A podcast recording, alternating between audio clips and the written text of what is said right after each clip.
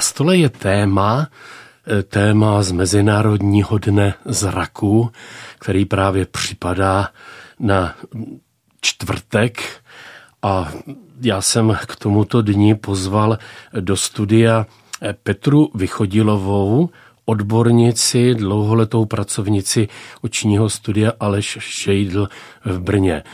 Dobrý den, Petro. Dobrý den všem. Kdyby vás teď posluchači viděli, tak by řekli, my od někud známe. Odkud? Asi myslíte z televizní obrazovky? Ano. Uvádím křesťanský magazín uh, za Brno. Tak a to už taky pěkně, pěknou řádku let. Už to bude 20 let. Je, je. No, vaším hlavním povoláním ovšem je eh, oční optik. Co to znamená? Co to všechno je? A jaký je rozdíl mezi oční lékařkou a oční eh, specialistkou? Dobře, můžeme to tak pojmout. Takže oční lékař je ten, kdo řeší hlavně zdraví oka. To je ten člověk, za kterým půjdete, když se vám se zrakem začne něco dít. Budou vás pálit, řezat oči, bude vás bolet možná i hlava, i to souvisí s očima. Prostě budete špatně vidět. Oční lékař řeší zdraví oka, takže jestli je to oko nemocné, jestli je zdravé, jestli v něm něco je v nepořádku, řeší optická prostředí, řeší zdraví rohovky, sítnici, sklivec, prostě oko jako orgán. Kdežto oční optik nebo optometrista, tyto dva lidi najdete v oční optice jako takové nebo v očním studiu, třeba u nás, tak rozdělme. Oční optik je ten, kdo s váma bude hlavně řešit výběr brýlí, estetiku, jak vám to sluší, sedí, doporučí vám skla, co vám pomůže k tomu vašemu problému nebo k té vaší potíži. Optometrista je studovaný vysokoškolský člověk, který bude řešit hlavně vaše dioptrie. Co do těch brýlí zasadit, jak ty brýle a čím zasklít. Takže ten hlavně řeší to, přes co se budete dívat, abyste ostře a dobře k vaší spokojenosti viděli. Je mi 27, zdá se mi, že po ránu eh, vidím nějak neostře, Jestli pak už, když přece můj tatínek v podobném věku už začal nosit brýle, jestli pak se mě to netýká také. E, za kým mám zajít? Úplně ta první počáteční nejistota, řekla bych opravdu za očním lékařem. A dnes už často, protože oční lékař, když napíše předpis, neznamená to, že to je investice do vaší kapsy od pojišťovny, není to už hodnota toho předpisu ve finančních prostředcích, tak eh, vás potom často pošle, když zjistí, že oko je zdravé, tak vás často pošle právě do optiky za optometristou, aby třeba dovyšetřil ty dioptrie. Některý oční lékař vyšetří i dioptrii, některý vás přímo pošle do té oční optiky. Záleží. A co umí optometrici eh, ve studiu Aleše Žejdla? Všechno. Pan Žejdl hodně hlídá to, že máme nejmodernější přístrojovou techniku a výborný špičkový vybavení, takže dovolím si říct, že jsou to školení opravdu lidi na aktuální moderní novinky, takže dokážeme opravdu pro váš zrak eh, vybrat to nejlepší. Samozřejmě i to nejlepší potom něco stojí, ale je to vždycky otázka domluvy. My navrhneme, vy se rozhodujete. Já potvrzuji, že když se tam přihlásím na konkrétní den, konkrétní hodinu, a jsem v té zkušební místnosti, tak člověk má opravdu pocit, že je u profesionálů, kte- kteří zjistí úplně všechno, co je potřeba. Jo, že se tak jako cítím v dobrých rukou, že, že se tam nic nevynechá. Ale jak říkáte, eh, to znamená, změří se to, zapíše se to do tabulek a co člověk potom může? Zapíše se do tabulek ta dioptrie, s tou jdete právě za tím očním optikem, ale často i optometrista vás obslouží a vlastně dokáže tu zakázku dovést až do samého konce. Takže potom jdete, vybíráte obrubu, zase ne pro každou dioptrii je každá obruba vhodná. Opravdu je to poradenství. Často lidi říkají, že nejsme prodavači, ale že jsme poradci. A zatím bych si teda stála, že i oční optik, optometrista, že je to poradce v očním studiu nebo v oční optice.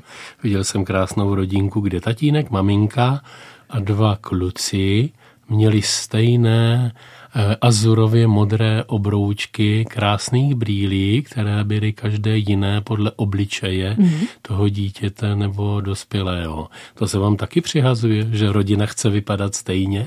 Málo kdy, ale většinou, protože každý člověk je originál, tak chce mít ty originální brýle a ne každý, i když vypadá stejně, se v tom stejném cítí dobře. A tam si myslím, že taky optika hodně jako jde do takové v úvozovkách psychologie, kdy brýle nejen co já vám doporučím, ale vy se v nich především potřebujete cítit. Já vás v nich uvidím občas, možná když přijdete na nějakou technickou kontrolu, zkontrolovat šroubky, brýle vyčistit a tak dál. Ale hlavně vy se v nich potřebujete cítit dobře. Často říkám zákazníkům, že jak se v těch brýlích cítíte, tak se v nich i chováte. Protože k čemu mi to bude, když budu v brýlích krásná, ale budu z toho nesvá, protože si nebudu jistá, že mě sluší. Takže je to i taková trošku psychologická práce. Aha, a když je mám věčně ušpiněné, jak mi vytýkají kolegové? Tak si je musíte umít. Nejlepší péče o brýle, vlažná voda jar a mikrovláknový ubrousek, nějaká utěrka, dá se koupit v očních mm-hmm. studiích, optikách. Já jsem z generace, která zažila vzestup eh, paní zpěvačky Urbánkové a jestli ano. si pamatujete, to byly takové ty neuvěřitelné velké plochy očnicové. Mě, mělo to nebo má to dodnes nějakou výhodu? Určitě, tak malinký sklíčko, přesto vidíte malinkou plochu. Říká se tomu zorné pole, kolik vám to vlastně zabere, když se díváte před sebe a jenom otočíte očima dokola tak eh, kolik toho vidíte. Velká plocha skel samozřejmě nabízí obrovské zorné pole, nemusíte tolik hýbat hlavou, takže pro někoho třeba skrční páteří to může být i výhoda, dá se říct, teď mě napadá. A je to navíc dnes, skáču do řeči, omlouvám se, je to navíc dnes i modní trend, jsou velká skla, ať už kulatá, čtvercová, jako plástev třeba medu. Je to výhoda, je to dneska trend, je to moda, ale ne vždycky to, co je modní, musí všichni nosit. Mm-hmm. Tak ono je nejrůznější provedení těch brýlí. Já si pamatuju jednou před mnoha a mnoha desítkami let, když jsem byl v očním studiu Aleše Žejdla, nebo tak nějak. Jo, a zase jsem měl vykousané ty spodní okraje a, a tenkrát pán eh, mi řekl, pane inženýre, jak bych vám to řekl, vám žádné brýle bez obroučky nevydrží. Mhm. Vy musíte mít dole ty okraje. Jsou různé typy brýlí a taky chtějí různá svá zacházení. Takže můžeme třeba ty typy brýlí změnit? Ano. Obruba je buď zavřená, kde sklo je opravdu ohraničeno kolem celého svého obvodu a ta je buď kovová nebo plastová. Kovová obruba má většinou na nose polohovací sedílka, takže upravím na širší a užší kořen nosu. Plastová obruba je už tak vyrobená, buď vám sedí, nebo vám nesedí, buď vám na ten nos padne, nebo vás tlačí. Kovová obruba, jak jsem říkala, se sedilky na nose, může být zavřená, nebo může být opravdu vázaná do silonu a to je asi ten pří, příklad, kdy jste říkala, že dole skla byla okousaná, takže vyštípaná. Je to vlastně obruba, kdy nahoře je rám a dole opravdu to sklo, respektive plastová čočka, drží na drážce v silonu. A nebo potom poslední typ obrub, kdy jsou vlastně skla opravdu provrtaná, takže vrtaná obruba ta vrtaná to drží jak? Drží vlastně jenom na boku ve stranicích a na nosníku. Takže brýlové čočky jsou navrtané ve svých pravých levých krajích a drží vám na nose. Tak, tak. No a jaký typ, se, brý, jaký typ brýlí se hodí na jaké typy obličejů? Vím, kam míříte, často to bývá v časopisech, hranatý obličej, kulatý obličej, hruškovitý obličej, já nevím, jaké všechny typy obličejů jsou. Já to moc nemám ráda tady to dělení, protože, jak už jsem říkala, v čem se člověk cítí, v čem se sám sobě líbí. Jasné je, že hranatý obličej hranatými brýlemi víc za hranatím a kulatý zase víc s kulatím. Ale je to opravdu o tom, co vy si najdete, o tom, co vám optik doporučí. Je hloupé říkat, vy budete mít kulaté brýle, když vaše skla třeba k tomu nebudou vhodná nebo budete mít hranaté brýle, budou velké a budete mít minus 8 dioptrií a ta čočka by v tom nevypadala dobře. Bylo by to zbytečně těžké. Takže vždycky ten výběr brýlí pro mě, není to podle tvaru obličeje, ale je to hodně právě o tom člověku, o dioptriích, které nosí, o brýlích, co v nich chce být, kým v nich chce být. Jestli chcete být elegantní dáma hvězda, chcete být prostě moderní, chcete být nenápadní, chcete být neviditelní, chcete být veselý, barevní, decentní, sportovní. Jako ta škála je strašně široká, takže pro mě až tak ten tvar obličeje není to nejnutnější. Já chci být všechno. naraz. to někdy nejde. Je to tak, že k vám přijde víc lidí s tím, že jeden si jde vybrat své první brýle a ostatní jsou poradci, třeba své maminky nebo svého manžela. Samozřejmě se to stává, že chodí celá rodina, někdy přijde třeba člověk na začátku sám a potom přijdou po půl hodině právě ti poradci. Dobrý poradce třeba je, když eh, sám brýle nosí, takže nějakou zkušenost může přihodit. Na druhou stranu, když třeba ty svoje brýle nemá úplně jako za mě stoprocentně vybrané nebo se úplně nepotkáváme v těch názorech, tak to může být někdy i trošku komplikace. Takže potom záleží, jestli ten, kdo přišel nakoupit, kdo si přišel vybrat, jestli poslouchá toho odborníka, anebo jestli poslouchá toho poradce. Krásná práce je, když se samozřejmě zhodne poradce a odborník a to už potom je zase na volbě toho, kdo vybírá, nosí a platí. Ano, a když si přijdu pro brýle a teď hledím na ty tisíce těch variant, jsem z toho úplně bezradný, že co jako mm-hmm. si počít. No a první otázka je, jestli si mám pořídit brýle jediné, a nebo jestli by měly být pro různé situace různé. Teď konkrétně brýle na čtení a brýle za volant. Asi, že? Tam je veliký rozdíl. Je. Tady konkrétně situace, kdybych potřebovala řídit, tak samozřejmě jinou dioptrii potřebuji ve vyšším věku, neříkám, že třeba do 30-40 let záleží, jak se ty oči mění, tak eh, neuvidím se stejnou dioptrií do dálky a neuvidím se stejnou dioptrií na palubní desku. Takže tam potom přichází na řadu někdy obávané, nicméně nejlepší skla multifokální. Multifokál znamená, že vlastně neviditelně přechází různé dioptrie v té brýlové čočce. Takže rovným pohledem mám dioptrii, vymýšlím si třeba minus čtverku, Nižší pohled bude třeba minus trojka a nejnižší pohled bude na čtení třeba minus dvojka. Zase odvíjí se od dioptrií. Takže Je. jsou různá skla na různé potřeby. A když k vám přijdu, tak vždycky mám jeden zkušební moment na mobil nebo mm. něco, co je tady takového mrňavého. Blízko. Delší mám na misál, na oltáři a třetí mám teda ten pohled do daleka, tam k těm výškovým budovám na veveří, jestli to vidím. Takže proměnlivá ohnisková vzdálenost vlastně, což znamená dioptrii, tak se dá dneska udělat v jakém rozmezí? Myslíte cenovém? Eh, teď myslím, co se vůbec fyzikálně dá eh, udělat, aby to do toho šlo. Výrobci dělají jako už dneska, řekla bych, zázraky. Takže no. jako něco se dělá do rozsahu třeba 6-8 dioptrií a potom jsou tu třeba nad rozsahy a musíme telefonicky konzultovat s výrobcem. Takže je to opravdu jako různé. Nicméně, když zmiňujeme ty víceohnisková skla, ty multifokály, tak oni existují nejen pro lidi, kteří vidí špatně na dálku, na střed a na blízko, všechno v jednom, ty tři vzdálenosti, ale můžou být i pro lidi, kteří na dálku vidí výborně, ale mají už potom potíž třeba na počítač a na blízko, protože i tady může být rozdílná dioptrie a člověk se pak trápí. Buď se svými čtecími brýlemi sedí moc blízko hlavou u monitoru, anebo naopak, když má výborné brýle na počítač, musí natahovat ruku, aby viděl vlastně na čtení. Takže i tady se dá udělat multifokál, ne ve třech vzdálenostech, dálka střed blízko, ale jenom třeba business nebo office čočky se jim říká střed počítač a blízko čtení a stůl. Na dálku tedy sundávat brýle. Na dálku nechodí v brýlích, ale když uh-huh. přijde do práce, tak si nasadí tady ty kancelářské. Aha, aha. Já jsem takový, že vždycky nějak poškrábu. Jak se má správně zacházet s brýlemi?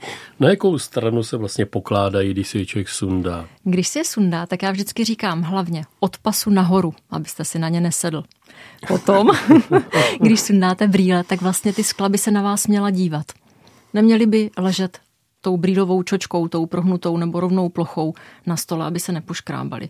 Takže brýle se na vás dívají, leží od pasu nahoru Ideálně, když je nemáte na očích, tak samozřejmě v pouzdře. A potom ta péče, každý to někdy děláme. Dýchneme na ně, utřeme je do trička nebo do košile a tam je právě riziko toho poškrábání. Protože za celý den na ty brýlové čočky sáhnete, spadne nějaká nečistota, třeba ostrý prach nebo jsme lidi, takže lupy, kousky kůže a tak dál. A vy vlastně, když to neopláchnete opravdu vodou, abyste tady tu nečistotu odstranili, taky chytnete do toho trička nebo kapesníku papírového, látkového a rozškrábete, rozmažete tu nečistotu po té brýlové čočce. Takže opravdu ideál, aby vám brýlové čočky, neříkám záměrně skla, protože dneska se hlavně brousí v plastových materiálech, aby vám dlouho vydržela, tak opravdu je umít pod vodou vlažná voda jar a potom měkká čistící, vysušující látka. A jak já poznám, z čeho je ten materiál? tak většinou vám to řekne už ten optik nebo optometrista, který s vámi dělá tu zakázku, dá vám na výběr, ale pravdou je, že dnes už ve sklech skoro nebrousíme, brousíme nejvíc ty plasty, protože tam jde dopředu ten vývoj, tam se vyrábí ty moderní věci, technologie. Mají prim a samozřejmě i podle váhy, protože sklo ve své době a vlastně i dnes je to velmi těžká hmota oproti plastové čočce, která se dá třeba navíc stenčit, takže tím pádem zlehčit. To je důležité, že člověk vezme ty brýle, řekne si, jsou tak lehučké, to je prostě paráda na ani celý necítím. den. Mm. No, ani necítím. E, má smysl objednávat si tvrzenou vrstvu? Nebo tvrzené sklo, teďka jsem to spochybnil, protože už to třeba není sklo. Mm. Tvrzená plastová čočka bych řekla, že je dneska základ už bych to posunula až dál, že nejenom tvrzená plastová, ale navíc antireflexní, což vlastně tvrzení snižuje náchylnost k poškrábání a antireflex je povrchová úprava, která ještě tu brýlovou čočku znovu jakoby vytvrdí, posune tu její kvalitu a navíc způsobuje, že se ta brýlová čočka naleskne. Takže někdy poznáte, že se s někým bavíte, díváte se mu do očí a ty oči až tolik nevidíte, že se ty chtěla bych říct skla, protože když řeknu často čočka, tak lidi říkají, já nenosím kontaktní čočky, já nosím brýle, mám skla. Takže plastová brýlová čočka, anebo mu, opravdu může to být i to sklo, se leskne. Takže nevidím tolik ty oči, nevidím tu barvu, tu jasnost, ostrost těch očí, ale opravdu vidím ty odlesky, vidím tam sama sebe, vidím tam světla z okolního prostředí. Takže antireflex způsobí, že vlastně se neleskne to prostředí, nevidím tam sama sebe a jasně ostře vás vidím. Aha, čili to je opak slunečních brýlí, kdy opak naopak zrcadla to, to nějaký reflex a zrcadlo mm, a mm. být takový one man, jako mohutný muž. Eh, takže tady vidím potom z očí do očí, což je docela podstatné. Takže říkáte vytvrzenou vrstvu a antireflex, antireflex už docela jako přirozenou součást. K tomu antireflexu ještě moc krát si lidi myslí, že z nich chceme vytáhnout peníze a že to je jenom otázka estetiky, kterou jsem teď zmínila, že se ta brýlová čočka neleskne. Ale ten odlesk nejen, když já se dívám na vás, ale i vy, když si třeba na čtení přisvětlujete lampičkou, tak ten odlesk je i na zadní ploše, takže vlastně mezi vaším okem a tou brýlovou čočkou. Takže antireflex způsobí, že se vám neodráží nic bílá světýlka do očí. Takže jedna věc je estetika, druhá věc je, že tam nejsou rušivé odlesky na zadní ploše brýlové čočky a třetí věc je, že ta brýlová čočka antireflex jí pomůže, aby snížila nápadnost dioptrií. Takže třeba když má minus 6 dioptrií, tak to není tolik vidět. Snižuje to nápadnost té dioptrie. Takže antireflexní vrstvu určitě doporučuji. Ona je v různé kvalitě, tak i v různé ceně, takže můžete si vybrat i třeba tu nejzákladnější, nejjednodušší, ale pořád to bude lepší, než když budete mít brýle bez antireflexní úpravy.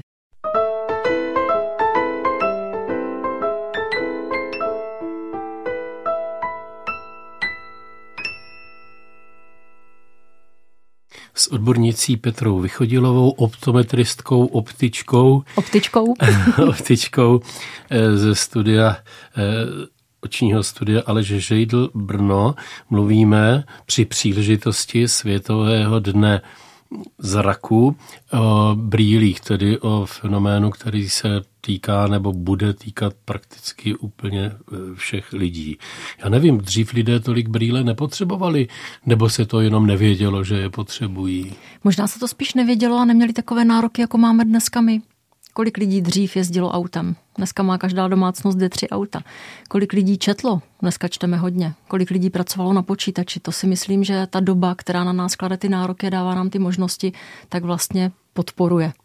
Jsme náročnější. A je to a, dobře. A tak to pán Bůh nějak jako nezvládl, že nám to vytvořil ten... Do toho bych vůbec který, nefušovala. Který stárne jako... Ale oko stárne, to je pravda.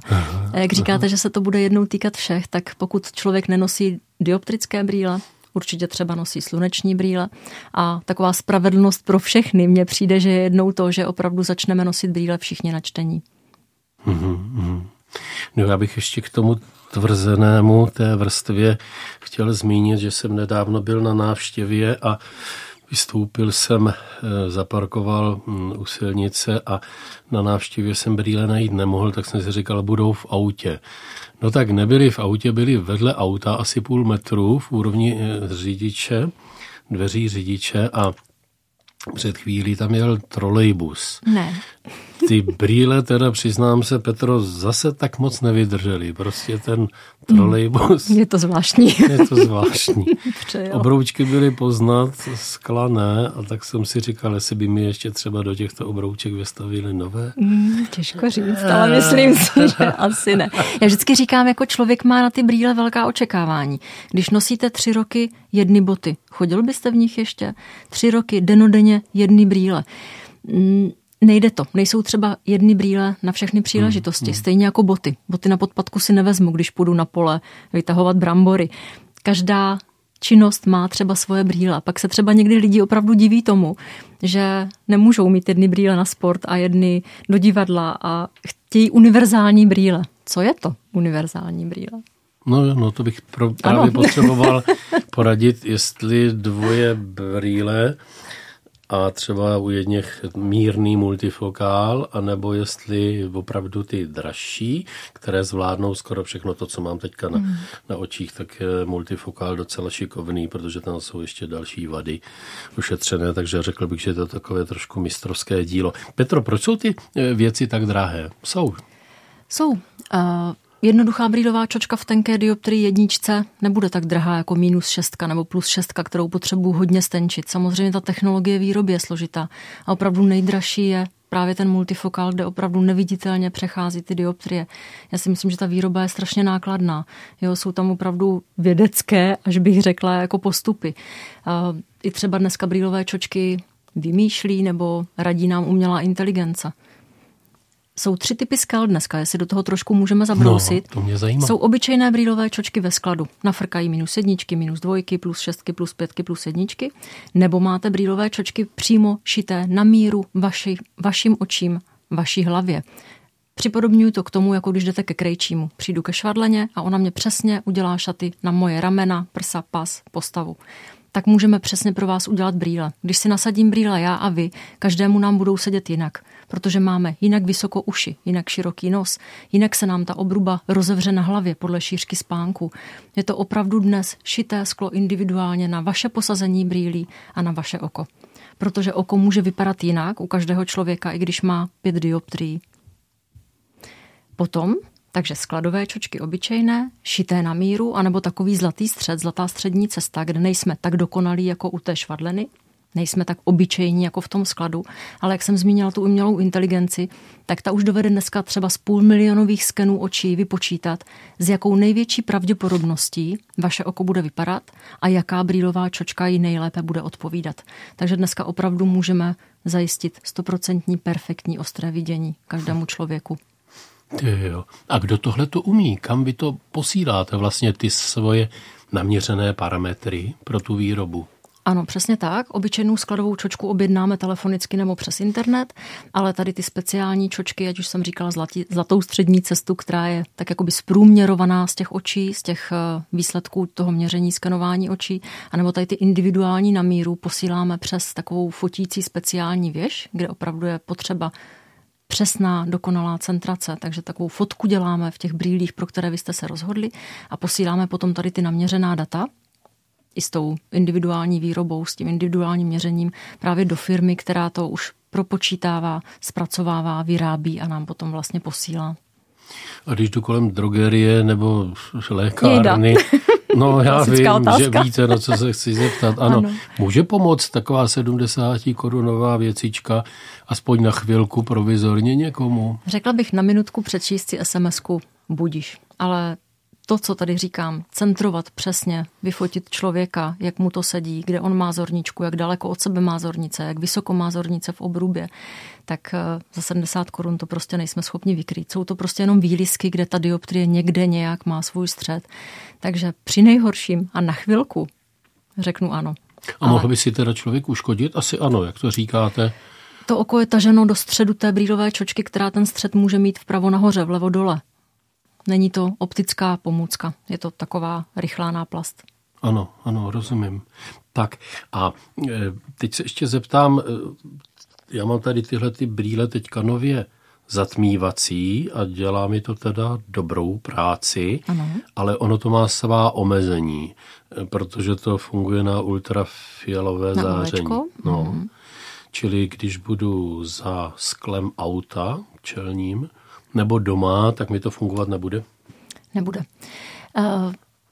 Klasicky všichni asi známe slovo transition, což je právě ta brýlová čočka, která reaguje na UV záření a právě se mění. Spousta lidí ale neví, že taky třeba ta brýlová čočka samozabarvovací reaguje na chlad. Takže někdy jsou lidi zklamaní, že v zimě ta tmavost je třeba 85%, ta brýlová čočka je hodně černá nebo hodně hnědá, hodně zelená, vybíráme ze tří barev. A v létě třeba nemusí být při velké vysoké teplotě 35 stupňů tak černá jako v zimě na sněhu. Takže reaguje na UV záření, ale reaguje taky na chlad. To je důležité vědět, abyste se dobře rozhodli, jestli je chcete a jestli vám budou dobře sloužit. Ale ještě existují i některé typy brýlových čoček, Transition Extractive se jmenují, které se umí barvit i v tom autě. Neříkám, že budou tak černé, ale budou tmavé a poslouží taky dobře. Pravdou je, že v tomto materiálu se ne všechno vyrábí. Takže existují, ale zatím ne asi úplně pro všechny. Takže umělá inteligence má ještě co dohánět a chemici, kteří vynalézají tady ty prvky. Eh, zmiňme, Petro, výhody a nevýhody eh, očních čoček oproti brýlím. Kontaktní čočky? Ano. Je to prima věc. Za prvé neomezují zorné pole, takže vlastně nic vás nelimituje, když se díváte dopředu, třeba do boku v autě. Nejsou vidět. Pro někoho jsou více či méně cítit v očích, záleží na výborném výběru té kontaktní čočky. Nejde to vybrat si kontaktní čočku, že mám minus čtverku dioptrii a koupím si jakoukoliv minus čtverku čočku. Je zase potřeba optometristické vyšetření, protože záleží, jaký máte slzný film, jak máte suché nebo mokré oči, jaké máte zakřivení rohovky, samozřejmě jaká je dioptrie. Každá ta kontaktní čočka může mít jiný materiál, takže je to o tom přijít a zase nechat si poradit, vyzkoušet, nechat si doporučit. A samozřejmě jedna věc je subjektivně, jak vám ta čočka sedí, a druhá věc je, když se vám optometrista podívá do oka, aby vás ta čočka netěsnila, anebo v tom oku moc neplavala. Takže to aspoň tak na okraj ke kontaktním čočkám. Aha. Takže. A, to teda pod otázku, to znamená, že já si jako budoucí uživatel těch eh, čoček, kontaktních, čoček. kontaktních eh, také mohu nechat všecko změřit u optometristy mm-hmm. a on mi to potom dodává jakoby na míru na mne?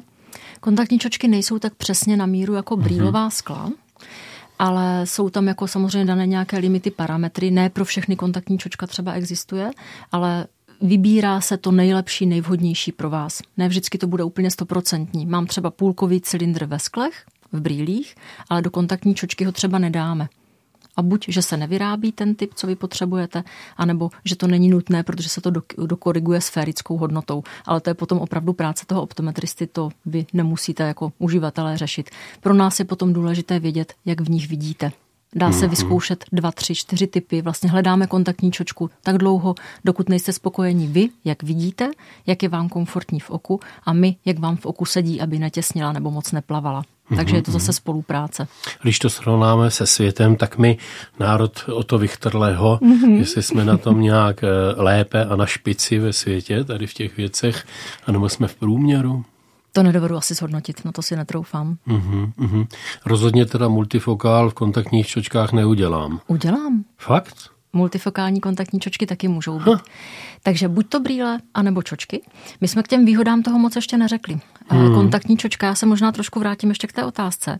Kontaktní čočka nejen, že teda nelimituje, ale někdy se třeba i esteticky víc hodí. Ne do každého prostředí nebo na každou příležitost. Třeba na sport je výborná kontaktní čočka. Ale zase přes tu kontaktní čočku třeba na sport v létě bych dala sluneční brýle, aby to oko bylo chráněno. Další výhody kontaktních čoček, přemýšlím, ženy krásné oči. Takže ne všem vyhovují, ale je to prima alternativa. No. A umíte i srovnat třeba finanční náročnost? Ty čočky kontaktní se přece jenom nějak střídají, mají životnost. Jo? Když to tady ty s obroučkami, když se je šetřím, tak vydrží opravdu dlouho. Mm. Určitě kontaktní čočky si myslím, že budou dražší. Záleží, jaký člověk chce nosit. Když jsme zmínili tu životnost, tak možná řeknu, aspoň stručně, existují kontaktní čočka jednodenní, Ráno nasadím, večer vyhodím. O nic se nestarám, žádný rostok, žádné pouzdro, žádné čištění. Nasadím, vyhodím, znamená jednodenní čočka.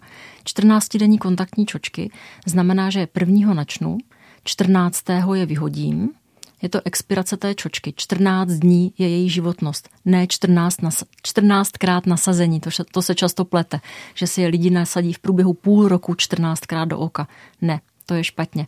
Prvního načnu, po 14 dnech vyhodím. Stejně tak to platí s měsíčními kontaktními čočkami. Načnu prvního, ne 30krát nasazení, ale 30 dní od načnutí bych čočku měla vyhodit.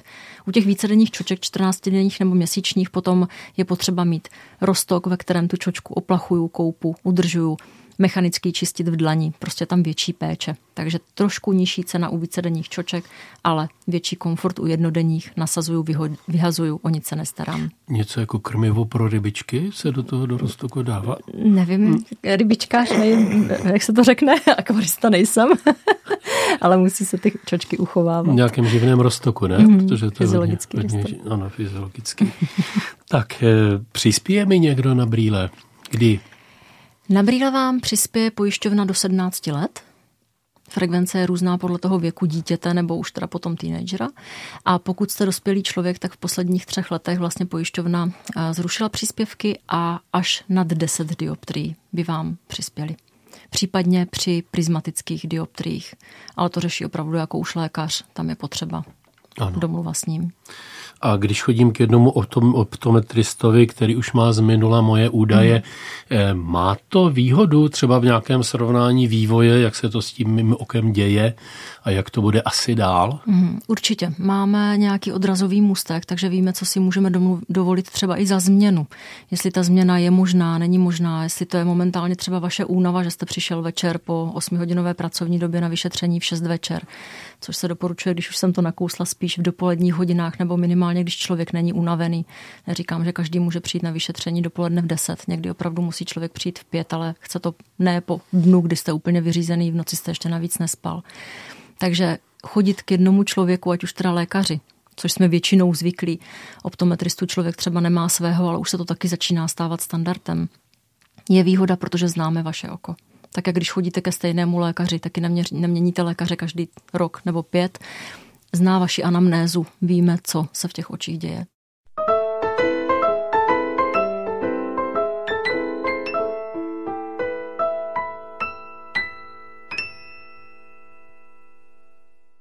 U příležitosti Mezinárodního dne zraku mluvíme s Petrou Vychodilovou, eh, optičkou eh, ze studia Aleže Žejdl. Petro, otvíráme třetí třetinu našeho rozhovoru. Eh, chodí k vám také někdy lidé, kteří řeknou, já chci vypadat hezky a tyhle ty obroučky se mi líbí, ale víte, já nemám žádnou vadu, dejte mi tam jenom bezdioptrická skla chodí. A je to, myslím, že čím dál tím častější, minimálně proto, že třeba po covidové době všichni jsme seděli u počítače víc než třeba dřív, všechno bylo online, tak si lidi chrání filtrem modrého světla vlastně oči. Takže spousta i mladých lidí přichází, aby si udělali filtr modrého světla do brýlových čoček, do brýlových skel, aby si ochránili oči, když u toho monitoru sedí třeba i 10-12 hodin denně. Hm. Takže děláme bez dioptrií, dá se. No. Je to nejen móda, ale i vlastně taková zdravotní pomůcka. Jo. No a když svařuju, tak přece jenom se mi ty brýle v tom Ochrané. hodí. Že?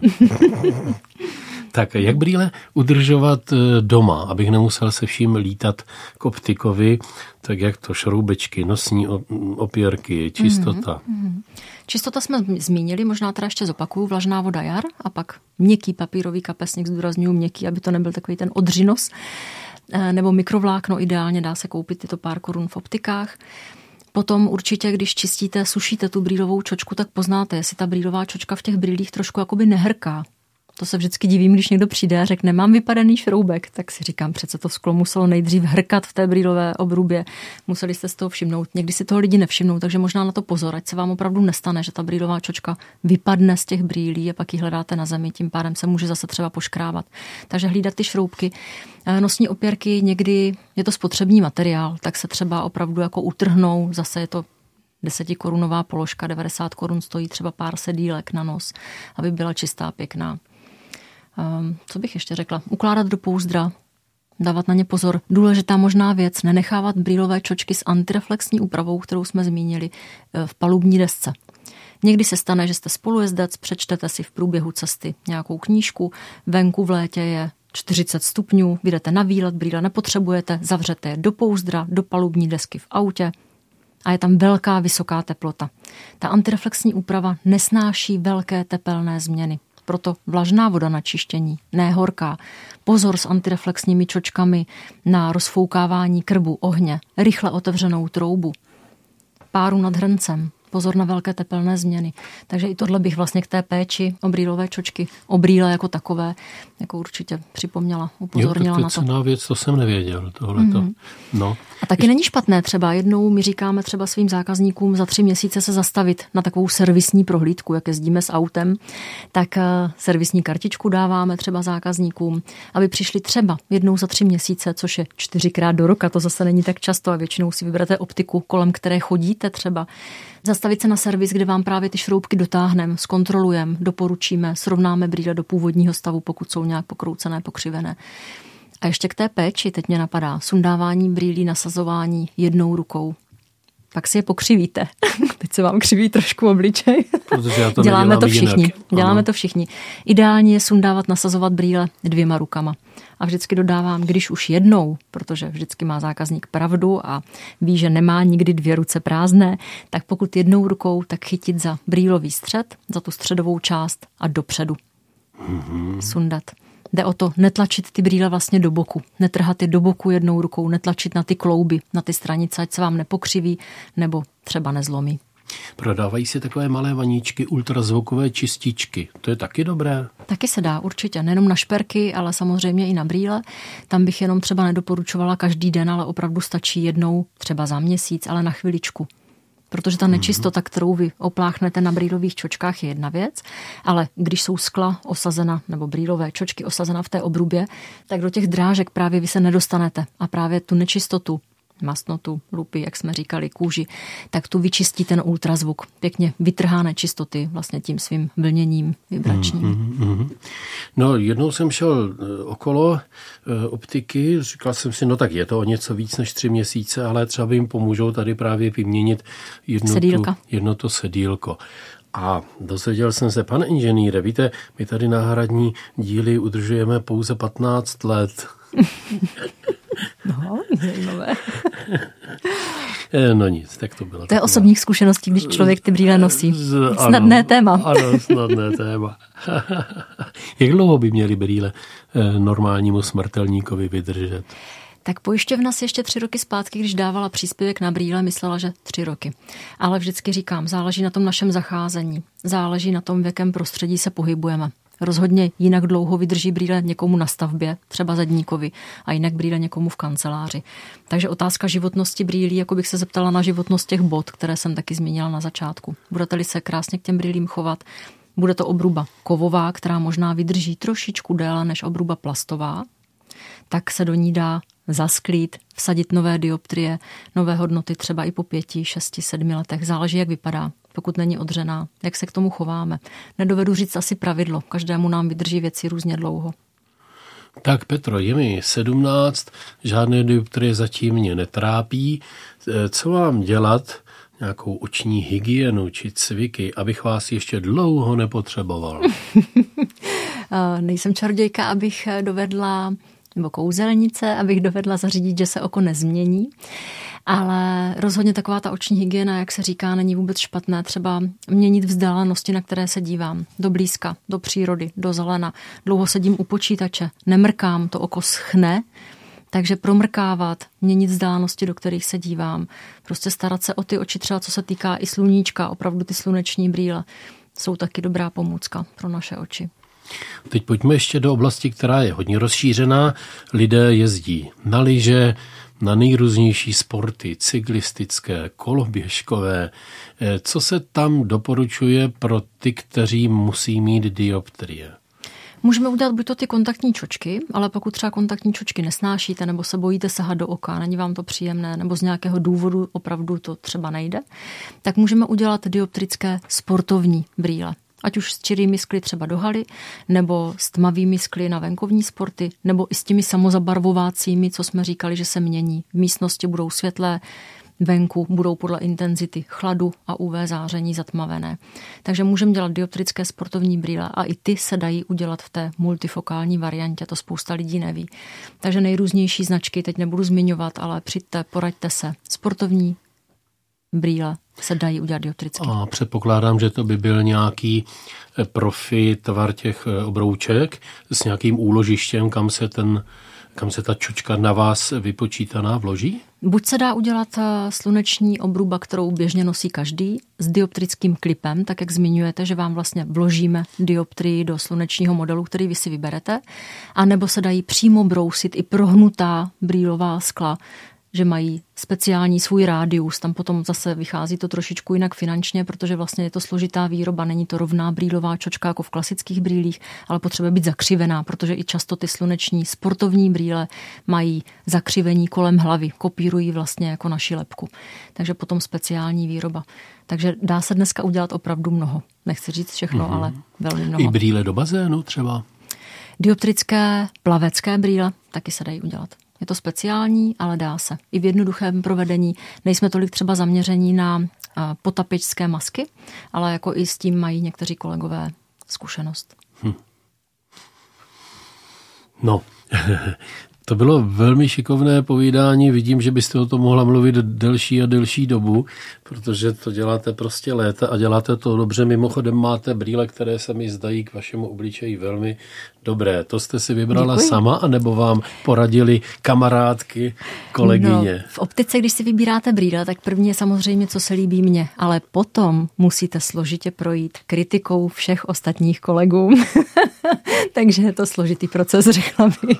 Jak to udělat, aby to bylo pokrytecké chválení, mm. Peťo, tobě všecko sluší, ale aby to bylo opravdu, no, víš co, tady tyhle by byly kapánek lepší. Říkáme si to upřímně. No? A je pravda to, že u nás v očním studiu neprodáváme za každou cenu. Řekla bych, že opravdu všichni chceme prodat a poradit tomu nositeli dobře, aby mu to slušelo, protože vy jste vlastně naše chodící reklama. Takže k čemu mi to bude, když vydělám 5-10 tisíc, ale vy nebudete spokojený, nevrátíte se, lidi vás nepochválí a nebudete se v těch brýlích cítit dobře.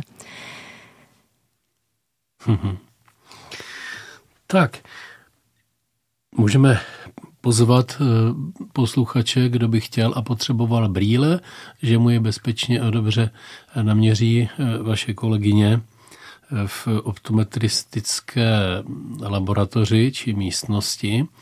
A potom, že spolu projdete vitrinky a vyberete ty správné obroučky a řeknete přijďte zás, ono to stojí sice hodně peněz, ale potom je tady ta akce jedna plus jedna, kdy ty druhé můžete dostat už za minimální cenu. Taky se dá. Optika je hodně o komunikaci. Myslím si, že spousta oborů už takových dneska je, ale tady to poradenství je o tom, čím víc vy mě řeknete informací, na co ty brýle potřebujete, kdy je budete používat, na co uh, vám chybí, tak čím víc vy mě řeknete informací, tím já lépe vám poradím. Přijďte a komunikujte.